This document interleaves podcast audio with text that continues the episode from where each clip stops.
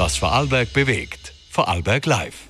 Dann schönen guten Nachmittag und vielen Dank für den Besuch im Studio, Herr Vizekanzler. Ja, ebenfalls guten Nachmittag. Danke für die Einladung. Herr Vizekanzler, Sie sind ja auch für die Sportagenten hier in Österreich zuständig. Jetzt hatten wir hier in Vorarlberg vor wenigen Wochen einen Fall mit der Austria Lustenau, einem Bundesligist.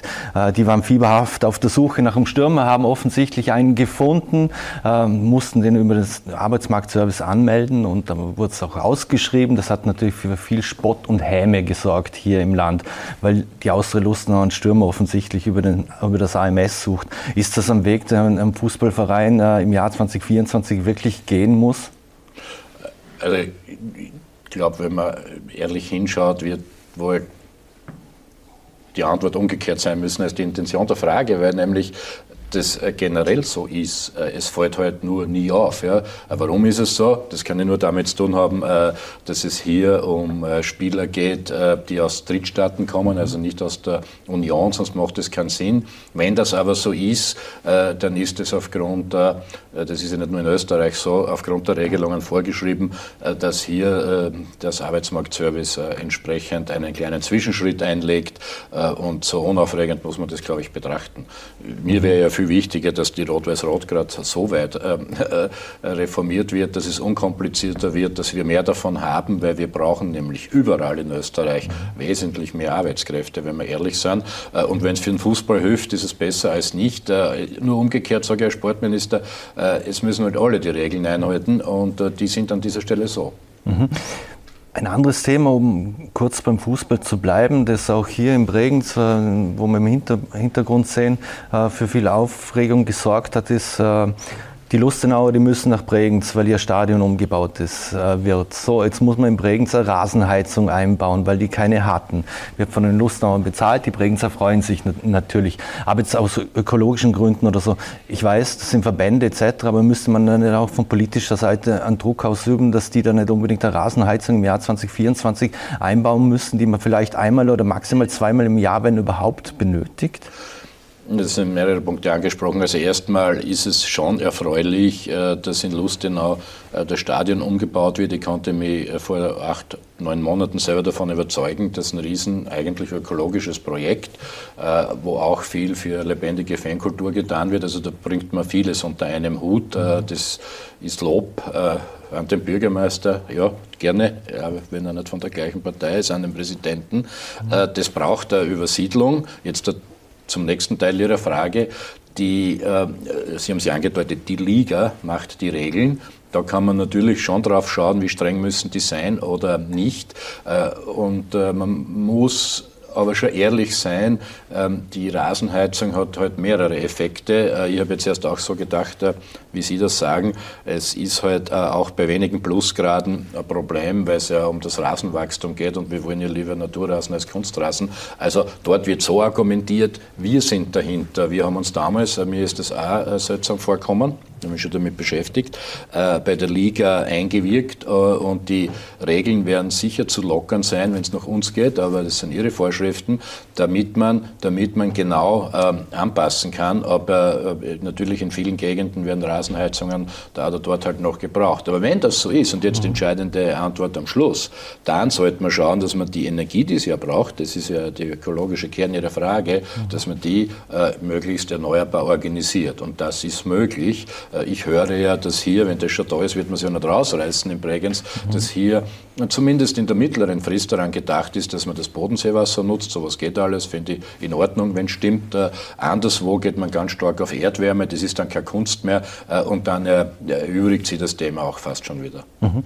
Wer für viel positive Energie und auch Euphorie in ganz Österreich gesorgt hat, das waren ja die, die Handballer, die, die ja in Deutschland bei der Euro für überragende Leistungen gesorgt haben. Äh, wie haben Sie das Ganze mitbekommen und mitverfolgt? Ja, super. Wir haben uns angekündigterweise auch im Ministerium äh, vor den Fernseher gesetzt. Der ist zumindest immer nebenbei gelaufen beim Arbeiten, äh, auch abends, äh, weil ich es versprochen habe. Wo habe ich die Gelegenheit gehabt? Ich durfte selber die, ähm, das Herrenteam äh, verabschieden äh, auf, der, auf die Reise nach Deutschland im Haus des Sports. Das war äh, war schon für mich auch eine große Sache, weil wir ja 2020 die Euro in Österreich hatten und in der Wiener Stadthalle mhm. ja auch für Furore gesorgt wurde. Und so bin ich dem Handballsport, früher schon in Schulzeiten, aber da noch mehr, ähm, näher gekommen und es war echt toll, ähm, wie man schon gemerkt hat, okay, obwohl die Testspiele nicht so gut waren, da ist ein richtig mhm. Spirit drinnen, vom Kapitän umwärts, ja, mhm. und auch der Tormann etc. Die haben ja genau dann geliefert.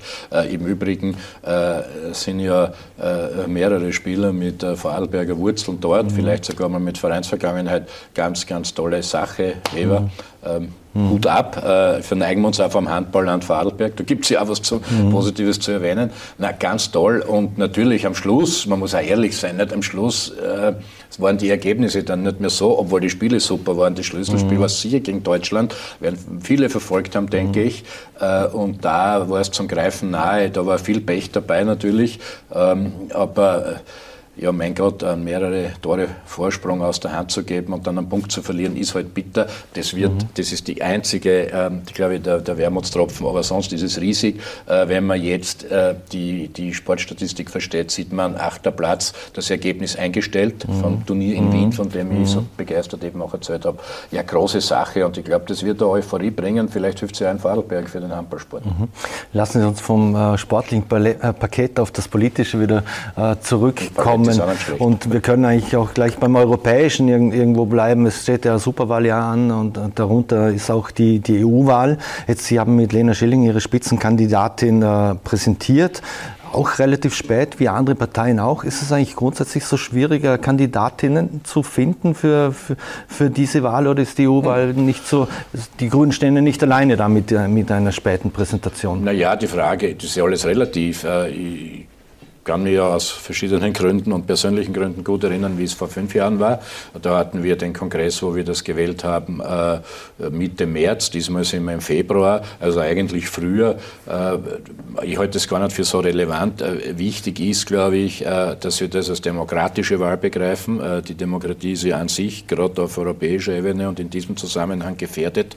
Ob es jetzt die Putin-Trolle sind, die da rein ähm, arbeiten, wo es wirklich ein Problem ist, oder auch auch quasi Angriffe aus den Staaten heraus, weil wir überall Putin-Brüder finden, zumindest blaue. Das ist die wirkliche Frage. Da müssen Sie alle ähm, Demokraten, konstruktiven Kräfte und alle Vertreter der liberalen Demokratie mal einhängen und äh, auf das schauen und äh, äh, gemeinsam auftreten und voranschreiten. Dass es dann innerhalb der Konkurrenz geht, ist gut so, das ist Demokratie. Wir haben hier echt, wie, wir, wie man da gerne formuliert, ein Angebot. Also Lena Schilling ist eine sehr, sehr gute Nachricht für die Jugend eine sehr, sehr gute Nachricht für den Klimaschutz, eine gute Nachricht für diesen echt aufrichtigen Kampf gegen Rechtsextrem. Nicht, weil die mhm. Leute nicht rechts wählen dürfen, aber rechtsextrem ist was anderes, weil da soll die Demokratie torpediert werden. Und insofern ist auch eine gute Nachricht für Europa, weil all dieses jetzt junge Menschen nicht nur, aber auch aber auch selber in die Hand nehmen und dorthin gehen, wo sehr wohl was entschieden wird. Europäisches Parlament wird gerne unterschätzt. Der ganze Green Deal, das wäre alles nicht möglich gewesen, wenn es dort die Mehrheiten nicht gibt. Der ist wieder super, weil da Umwelt und Wirtschaft unter den Hut gebracht wird. Ähm, und äh, genau deshalb, und das ist ja das Argument von Lena Schilling, geht sie ja dorthin äh, als nächsten logischen Schritt in ihrer Mission Klimaschutz äh, von der Aktivistin äh, ins Parlament, wo nicht nur debattiert wird, wo ähm, auch verhandelt wird und vor allem entschieden wird. Äh, das ist wirklich in der Summe dann eine gute Nachricht und es sollen eben nicht nur nicht nur, nichts gegen Erfahrung, äh, aber nicht nur Alteingesessene mhm. im Europäischen Parlament vertreten sein. Wie, inwiefern befürchten Sie aber einen Rechtsruck auch bei dieser EU-Wahl? Wir haben es in, in, den Niederlanden gesehen, wir haben es in Italien gesehen, in, in, Schweden, wir kennen die Umfragewerte aus Deutschland und auch aus Österreich. Inwiefern ist der zu befürchten? Naja, äh, was heißt befürchten? Man muss halt, äh, fürchten sollte man sie vor gar nichts, sondern die Situation erkennen und beschreiben, was ist und sich gerade hinstellen und selber für das Eintreten wovon man überzeugt ist. Und äh, da geht es jetzt wirklich ans Eingemachte. Es geht um viel. Sie beschreiben das, was die Nationalstaatenströmungen betrifft, und das überträgt sich natürlich dann auch auf die EU-Wahl. Das, das ist so, das droht, ich sage aber noch einmal, das wird auch äh, äh, von Moskau und von Putin mit beeinflusst. Und dann sollte man mal schauen, wer die Agenten äh, Putins sind hier. Der will Europa zerstören, das ist ganz klar. Mhm. Äh, auf eine andere Art und Weise als die Ukraine, aber immerhin, immerhin. Mhm. Und dann ist es doch die äh, wichtigste Aufgabe, nicht nur davor zu warnen, sondern sich einzuhängen und sagen, äh, wie es anders sein soll. Und wenn wir schauen, in den Nationalstaaten, wo die Rechtsextremen schon an der Spitze sind, das ist insofern dankbar für Österreich, auch im, im Vergleich, äh, äh Ungarn, Orban, wenn man so will, Urbanistan, mhm. weil genau dort sieht man ja den wirtschaftlichen und sozialen Niedergang, wenn die nämlich wirklich was zum Reden haben. Mhm. Abgesehen davon, dass es äh, Medienfreiheit äh, kaum mehr gibt, die Lehrerinnen und Lehrer werden rausgeschmissen, wenn sie äh, irgendwas Kritisches sagen, wollen wir dorthin? Nein. Mindestens so schlimm aber die, die wirtschaftliche und der soziale Abstieg, der wird nur deshalb noch nicht ganz erkannt, weil die Europäische Union nicht nur eine Milliarde, in den letzten Jahren zig Milliarden dorthin überwiesen hat. Das steht denen an sich zu, auch der ungarischen mhm. Bevölkerung, sind Nettoempfänger. Aber nur das führt dazu, dass das Ganze noch irgendwie stabil ausschaut. Trotzdem wandern die jungen Leute ab, und zwar in mhm. Scharen, die Qualifizierten. Das können wir uns in Wien anschauen, mhm. weil die haben ja nicht einmal mehr freie Uni dort in Ungarn, mhm. äh, aber auch in vielen anderen Ländern Europas. Und wenn jetzt wenn jetzt der blaue Parteiführer umeinander rennt und sagt, dieser Herr Orban ist mein Vorbild, dann sollen alle anderen einmal darauf hinweisen, ja, wo führt denn das hin? Ich halte gar nicht so viel davon, alle gegen Kickel, was weiß ich. Aber mal sagen, was ist und was kommt und dem Alternativen gegenüberstellen. Und genau das ist die Auseinandersetzung äh, für die europäische Frage. Demokratie versus Autokratie, neuer, neuer alter Nationalismus versus geeintes Europa. Mhm Lügenpropaganda, Fake News mit Putin im Rücken versus sowas wie Ehrlichkeit und Aufklärung und äh, konstruktive Lösungen anbieten und natürlich die große Frage des Klimaschutzes, wo, wo Europa, und zwar mit, mit Analyse aus ökonomischer Vernunft heraus äh, mhm. und mit sozialer Tragfähigkeit hier eine ganz große Rolle spielen kann, sicher mehr als jedes einzelne Land. Und deshalb mhm. ist es ja so wichtig, dass Lena Schilling genau dorthin geht. Mhm. In Deutschland hat es am vergangenen Wochenende ein starkes Zeichen der Menschen gegeben gegen Rechtsextremismus, nachdem auch äh, herausgekommen ist von den Kollegen von, vom Recherche, von der Rechercheplattform äh, Korrektiv, dass es ein Treffen von Rechtsextremen gegeben hat, wo auch der Martin Sellner unter anderem äh, dabei war, äh, wo es um die äh, Abschiebung von, von Menschen geht äh, in andere Länder, nach Afrika und ich weiß nicht wohin noch. Ähm, würden Sie sich so ein Zeichen auch in Österreich wünschen? Naja, muss man sagen, worum es wirklich geht. Es gibt ja auch Abschiebungen, die rechtsstaatlich fundiert sind, auch wenn Sie jetzt überrascht, mhm. dass ich das vielleicht sage, da geht es um ganz was anderes. Da, mhm. Das ist ein bisschen der Begriff Deportation der richtige. Genau. Warum? Weil da sollen nämlich Staatsbürger und Staatsbürgerinnen außer Landes verfrachtet werden, äh, was zunächst einmal skurril mhm. klingt, mhm. aber äh, man sieht ja, wo das alles hinführt, wenn man das durchgehen lässt. Äh, das wird noch besser, das muss man es benennen, bloß weil sie, bloß weil sie ähm, nicht, äh, äh, nicht in vier Generationen germanischer Herkunft sind oder so. Ja? Äh, wenn man das Sprachkriterium heranzieht, wird, man, ja, wird ja die Frage sein, ob man nicht den einen oder anderen Spitzenfunktionär, nicht die Wählerinnen wohlgemerkt, mhm. aber Spitzenfunktionär der Blauen, na, äh, ob der vielleicht auch noch in Verdacht gerät, weil, äh, weil die immer so wirr herumreden. Ja? Also, das ist alles ein No-Go. Der Protest ist berechtigt. Ich bin froh darum, dass das passiert, weil es endlich mal ein Zeichen gibt, äh, nicht nur der Parteien, sondern auch der sogenannten Zivilgesellschaft. Und das ist groß und stark. Äh, und das wird ja auch in Österreich ähm, nicht still bleiben dazu. Und wir werden unsere, äh, die Grünen unseren Beitrag leisten und ich eben auch. Mhm. Jetzt steht in Österreich auch eine Nationalratswahl an. Äh, Sie haben schon gesagt, Sie werden sich als Spitzenkandidat bewerben oder werden, werden als Spitzenkandidat für die Grünen in, ins Rennen gehen. Jetzt sind Sie 62, wenn ich richtig informiert bin. Das stimmt. Ja. Werden dann äh, mit 67 Ende der Legislaturperiode, werden Sie dann 67? Äh, heißt das, Sie werden es dann durchziehen oder, oder werden Sie dann früher gehen? Es ist eine lustige Frage, äh, weil so weit denke ich sowieso nie. Das hätte man das letzte Mal äh, schon fragen können und immer, immer äh, schaffe ich es gerade mal ein halbes Jahr, vielleicht mal ein Jahr mhm. vorauszuplanen, weil wenn, wenn man schaut, was die Grünen seit 2017 für ähm, Ups und Downs und wieder aufwärts gehabt haben, ist da eh nicht viel planbar. Ja? Also insofern geht es jetzt mal darum, äh, für diese Wahlauseinandersetzung im besten Sinn des Wortes die einmal wieder aufzukrempeln und wirklich für das einzustehen oder wie man gern sagt, zu rennen, ähm, wofür es die Grünen eben gibt. Und das sind die ganz großen Überlebensfragen am Planeten, aber natürlich auch im kleineren in Europa äh, und in Österreich äh, und in den Bundesländern. Das ist unser Auftrag. Was die Zukunft dann ähm, bringen wird, werden wir sehen. Ich bin jedenfalls, ich bin jedenfalls mal äh, bis 2025 Bundessprecher der Grünen. Ähm, und mhm. Äh, wie gesagt, das gilt für mich, äh, das, was wir 2019 schon gehabt haben, da war es auch nicht immer leicht. Jetzt reiten wir mal in die Stadt. Mhm. Der Rest ergibt sich. Jetzt wählen wir ja nicht nur auf Bundesebene, sondern auch hier im Land, auf Landtagsebene. In Vorarlberg haben die Grüne Doppelspitze mit Daniel Zadro und Eva Hammerer. Äh, wird diese Doppelspitze dann auch äh, in die Landtagswahl gehen? Ist es äh, auch Ihr Wunsch, dass man, oder muss sollte man sich auf einen Kandidaten, eine Kandidatin fokussieren? Das werden die Vorarlberger Grünen selber entscheiden. Ich, ich kenne beide. Ich bin äh, beeindruckt äh, und je mehr ich kennenlerne, äh, begeistert von den beiden. wir sind auch die dieser Tage gemeinsam in Vorarlberg unterwegs. Der Vorgänger, äh, äh, Johannes Rauch, der in Wien in der Regierung hervorragende Arbeit leistet im Übrigen, also danke Vorarlberg, äh, ist ja, hat ja schon äh, große Fußstapfen hinterlassen, aber die, sie werden gefüllt und das finde ich eine super Nachricht. Und das sollen sich halt alle überlegen, in, in, auch in Vorarlberg. Ja haben wir Leute, die konstruktiv und Menschen, die sich engagieren und konstruktiv und ehrlich an was arbeiten, oder haben, haben wir eben diese blauen, diese blauen Brandbeschleuniger. Und äh, das ist die wirkliche Entscheidung. Äh, und äh, wer an welcher Stelle steht, das werden die Vorarlberger Grünen eben äh, selber entscheiden, da gar nicht ausweichen. Aber das halte ich für die viel wichtigere Botschaft. Ja? Wenn, man nämlich, äh, äh, wenn man nämlich schaut, dass die Konstellation so ist, dass es einmal keine allmächtigen Einzellandeshauptleute gibt, ist ja da die Richtungsentscheidung völlig klar. Geht es mehr Richtung Blau, hm? Blau-Schwarz oder Grün-Schwarz? Äh, äh, das ist aufgelegt. Ich habe die Sozialdemokratie bei allem Respekt in Vorarlberg äh, noch nicht so handlungsleitend wahrgenommen. Also, das ist ein politisches Match im besten Sinn des Wortes. Wir haben bis Fußball begonnen, jetzt sind wir wieder dort. Das ist eine demokratische Auseinandersetzung und darum geht es. Und ich habe den größten Respekt vor den beiden, ähm, die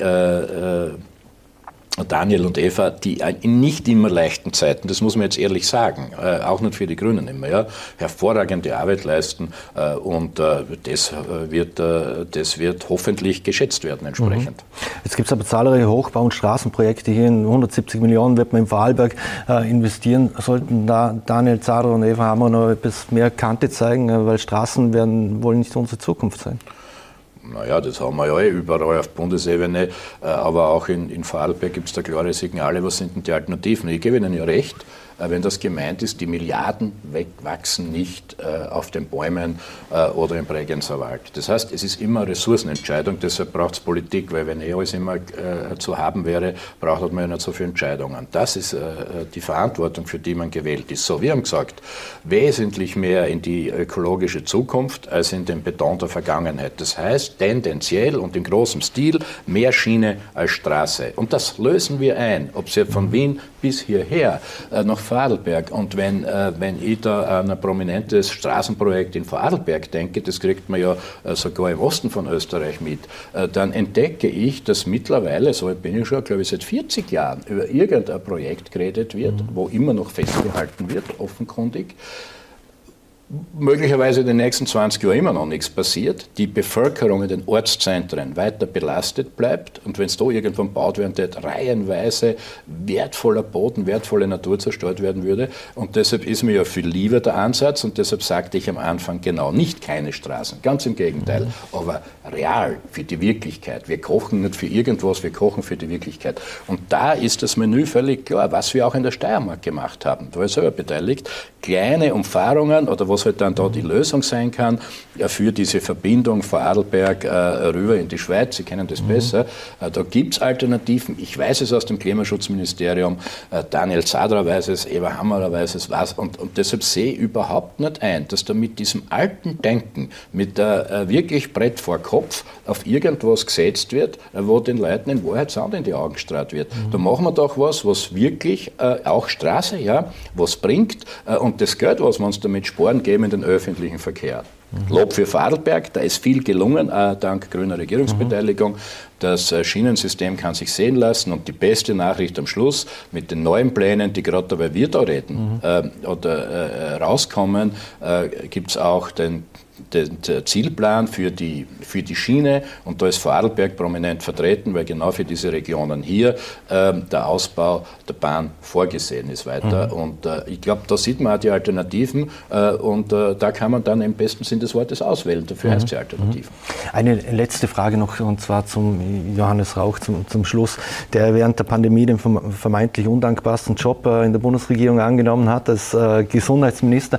Hat die Freundschaft zwischen Ihnen schon etwas gelitten, dass er sich von Ihnen überreden lassen hat, doch nach Wien zu gehen? Nein, ganz im Gegenteil. Äh, wir kennen uns ja schon lange und ich, ich kenne seine Fähigkeiten und kannte sie damals. Das war der Grund, äh, warum ich und andere auch im, im, im in Scheidzeiten was allein im, im Vorstand empfohlen haben, Johannes Rauch auf immer noch keine leichte Funktion, Position mhm. zu nominieren. Das ist schon richtig, aber er ist enorm hilfreich auch in vielen anderen Themen und mittlerweile sehen wir ja in der Sozialpolitik äh, und in der Gesundheitspolitik außerhalb der Pandemie, wie wichtig das ist. Wir haben das erste Mal einen Finanzausgleich, das interessiert in Vorarlberg immer besonders zu Recht, mhm. ja, aus föderaler Sicht. Ein Finanzausgleich, der sehr viel hergibt, wo viele Ziele unter den Hut gebracht werden. Einerseits eine Gesamtsteuerung Richtung wesentlich besserem Gesundheitssystem, wesentlich mehr Pflege, also schon Ziele für die Bundesländer, aber auch unter Einbindung der Bundesländer. Und die Mittel wurden erkämpft. Jedes Jahr eine Milliarde mehr, genau für jeweils jeweils die beiden Bereiche, wenn Sie so wollen, zwei Milliarden, muss man mal herbringen. Äh, ohne Johannes Rauch wäre es so nicht gekommen. Das muss man, muss man wirklich sagen. Und da profitieren wir jetzt in ganz Österreich davon. Ähm, und das Zweite ist, dass er natürlich auch ein, ähm, ein, ein, ein schlauer Fuchs ist, ähm, beziehungsweise ein alter Hase. Dafür ist ja bei uns die Mischung so wichtig. Ja, Lena Schilling, Johannes Rauch. Äh, der dann äh, große Beiträge liefert, wenn es genau darum geht, wie wir jetzt, wir äh, kommen ja gerade von entsprechenden Terminen auch hier in Vorarlberg, den ökologisch-sozialen Wohnbau vorantreiben kann, ähm, was ja äh, ein Thema ist in der Wirtschaftskrise. Und weil wir es auch auf der sozialen Ebene brauchen, gemeinnütziger Wohnbau, sch schneller bauen, unter Auflagen zum Bodenschutz und entsprechende, also entsprechend ökologisch funktionierende Häuser. Äh, da kann er ganz viel beitragen, das tut er. Und deshalb bin ich froh, dass wir ihn haben, also weit über das engere Feld äh, hinaus. Vizekanzler Werner Kogler, vielen Dank für den Besuch hier bei Vorarlberg Danke für die Einladung. Dankeschön.